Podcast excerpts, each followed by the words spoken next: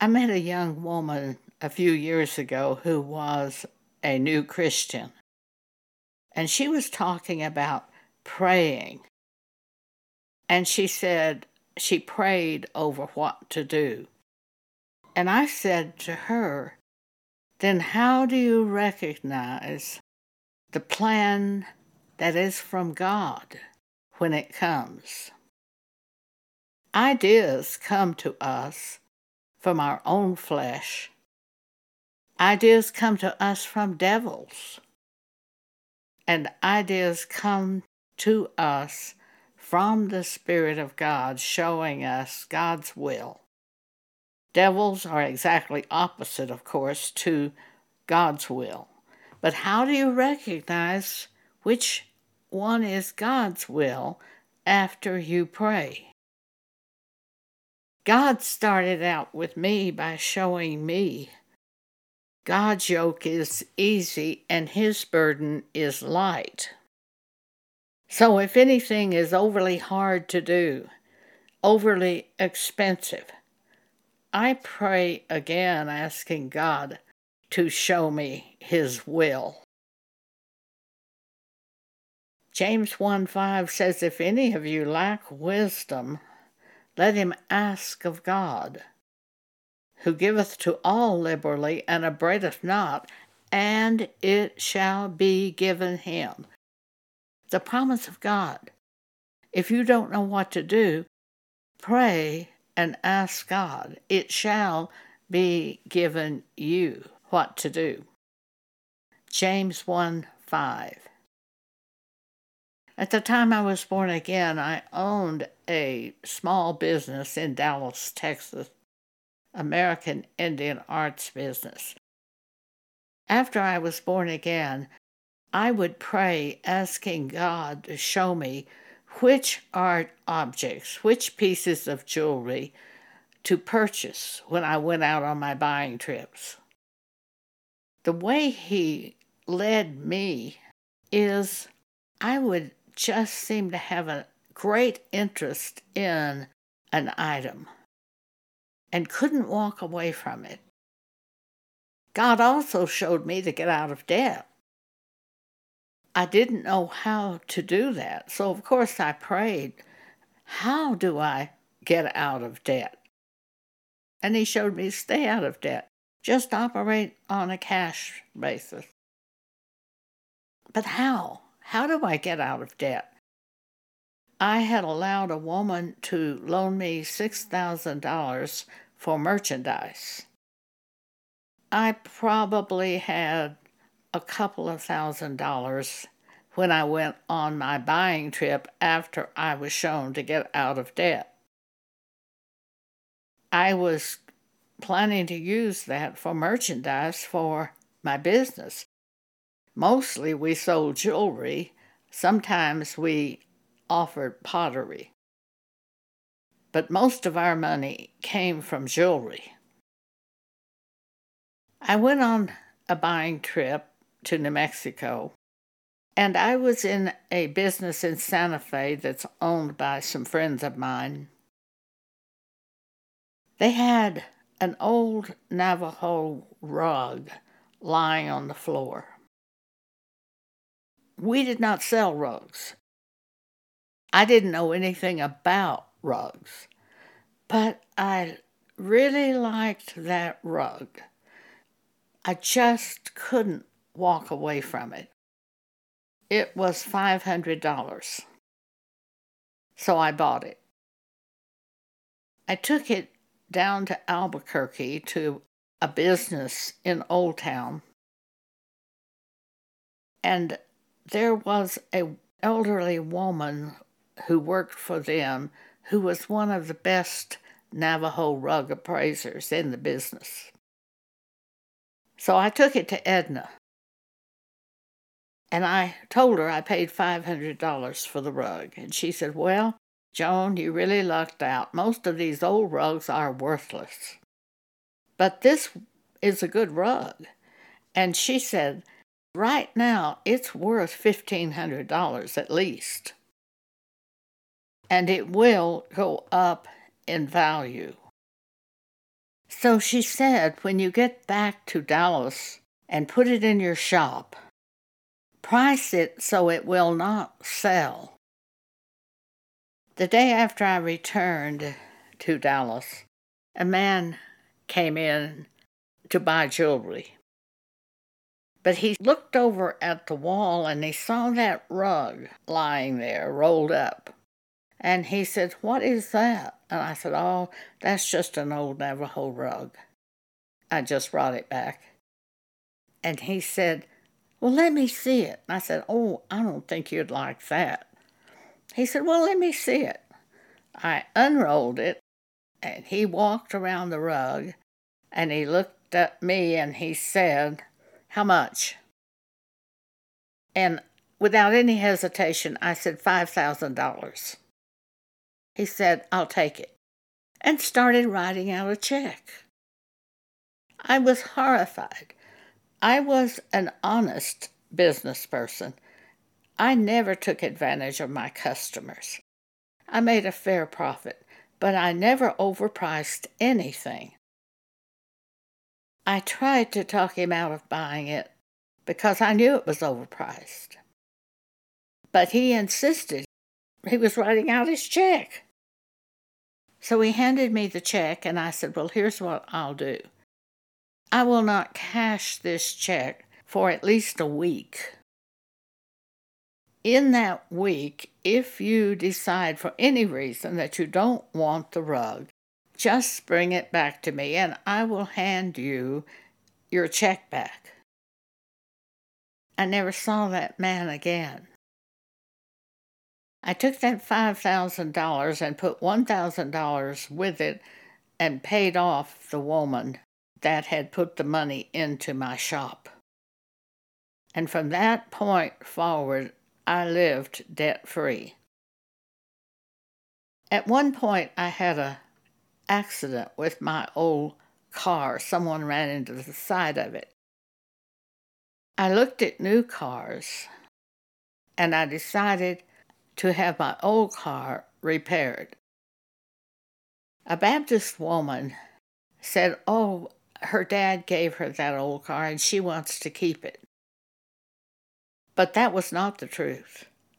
The truth was when I looked at cars, I did not have enough money to pay cash to buy a car, but I had enough money to pay to have the car repaired.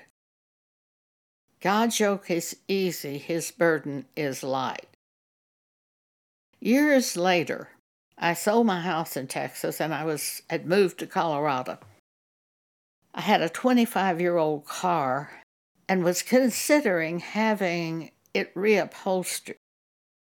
And I heard something from God by the Holy Spirit. Or you could just buy a new car. I was shocked. I'd never thought of buying a new car. And then I said, You're right, I could. Because I have the money in cash from the sale of the house sitting in the bank and I could take a portion of that money and buy a new car. And I felt very strongly God was showing me a better way to go for that point in time. Also, I had faith to go that way. I was given a dream in the night showing I bought a new car, and I had faith that I wouldn't need all of that money in the future. So the following day, I bought a new car. I believe God showed me the better way for me to go. But I didn't have to go in debt to do it. If I'd had to go in debt, I would not have done it because I think God showed me to stay out of debt. God's yoke is easy and his burden is light. And I have used that scripture to measure things that I have heard from God for many years. Is this an easy yoke? That's in Matthew chapter 11 at the end of the chapter. Start at verse 28. Jesus says, Come unto me, all ye that labor and are heavy laden, and I will give you rest. Take my yoke upon you and learn of me, for I am meek and lowly in heart, and ye shall find rest for your souls. For my yoke is easy, and my burden is light. In James chapter 3, we are told how to recognize ideas that are fleshly or from the devil and how to recognize ideas that are from God. Let's look at James 3. Start at verse 14. But if ye have bitter envying and strife in your hearts, glory not and lie not against the truth. This wisdom descendeth not from above, but is earthly, sensual, devilish. For where envying and strife is, there is confusion and every evil work. One time, my cleaning woman came to me and said, Don't you ever feel you have to keep up with the Joneses? And I said, What? And she said, Don't you ever feel you have to keep up with the Joneses? And I thought about it and I said, No, I don't believe I do. At that time, I was driving a 25 year old car, and I don't think I knew anybody that had a car that old. I didn't feel like I had to drive a new car to impress anybody. If they were impressed by a new car, I'm not even sure I would care to be around that person. I certainly didn't buy apparel to impress other people. I just bought modest apparel, as Paul said for a woman to do. There was one time that it became fashionable to wear this garment that it looked like it had a slip showing up at the top of the neck. One of our church members wore it. I saw it and I said, How can you wear that? That looks like your slip is showing up at your breast area. How could you wear that? She said, But it's the fashion today. I said, Paul told us to dress modestly, and I don't think she ever wore it again. I certainly never saw it on her. Dress modestly. But as far as trying to impress people, I don't think I did that in my normal life. I had to pay more attention when I was on stage having ministry meetings. I tried to look nice, but I didn't dress immodestly. So, in James, if we are trying to outdo somebody, if we are striving to get ahead in the world and dressing with expensive apparel is earthly, sensual, devilish, and there will be confusion in every evil work in our life. For where envying and strife is, there is confusion and every evil work. But the wisdom that is from above is first pure, then peaceable, gentle, and easy to be entreated. God's yoke is easy, his burden is light. Full of mercy and good fruits, without partiality and without hypocrisy. When I moved to Colorado, I needed to have some work done on my sound equipment. So I called a dealer in Denver And he began telling me he could do such and such and such and such and such and such. And he had done this and that. And it got so complex. I knew he was not the person that I needed to set up this equipment. When something is overly complex, I have a beware sign in my head.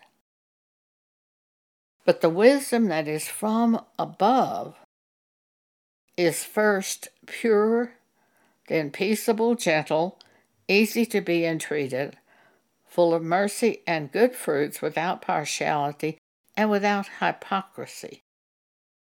And if it, there's any type of hypocrisy in something that I'm getting ready to do, I know I don't have the way of God. So stop and pray again. I think you can tell the voice of God if you belong to God. I find that when a thought or an idea is just a driving, forcing type idea, you've got to do this and you've got to do it now and you better do it fast. Those are devils. Mostly, God gives me options. Like, or you could just buy a new car, which sounds like a hard yoke, but I had the money for it because I just sold a house in Texas. Let's look at John chapter 10 for a minute. Start at verse 27. Jesus says, My sheep hear my voice, and I know them, and they follow me. In verse 5, he says something that's very interesting of this same chapter 10. He says, The sheep hear his voice, and he calleth his own sheep by name, and leadeth them out. And when he putteth forth his own sheep, he goeth before them, and the sheep follow him, for they know his voice. And a stranger will they not follow, but will flee from him, for they know not the voice of strangers. So we have two things the wisdom that's from above and the description of the ideas that are from God pure, peaceable, gentle, easy to be entreated. And we have the statement that the sheep know the voice of Jesus, the voice of God, and they won't follow a stranger, but will flee from a stranger, for they know not his voice. Thank you for allowing me to share with you today.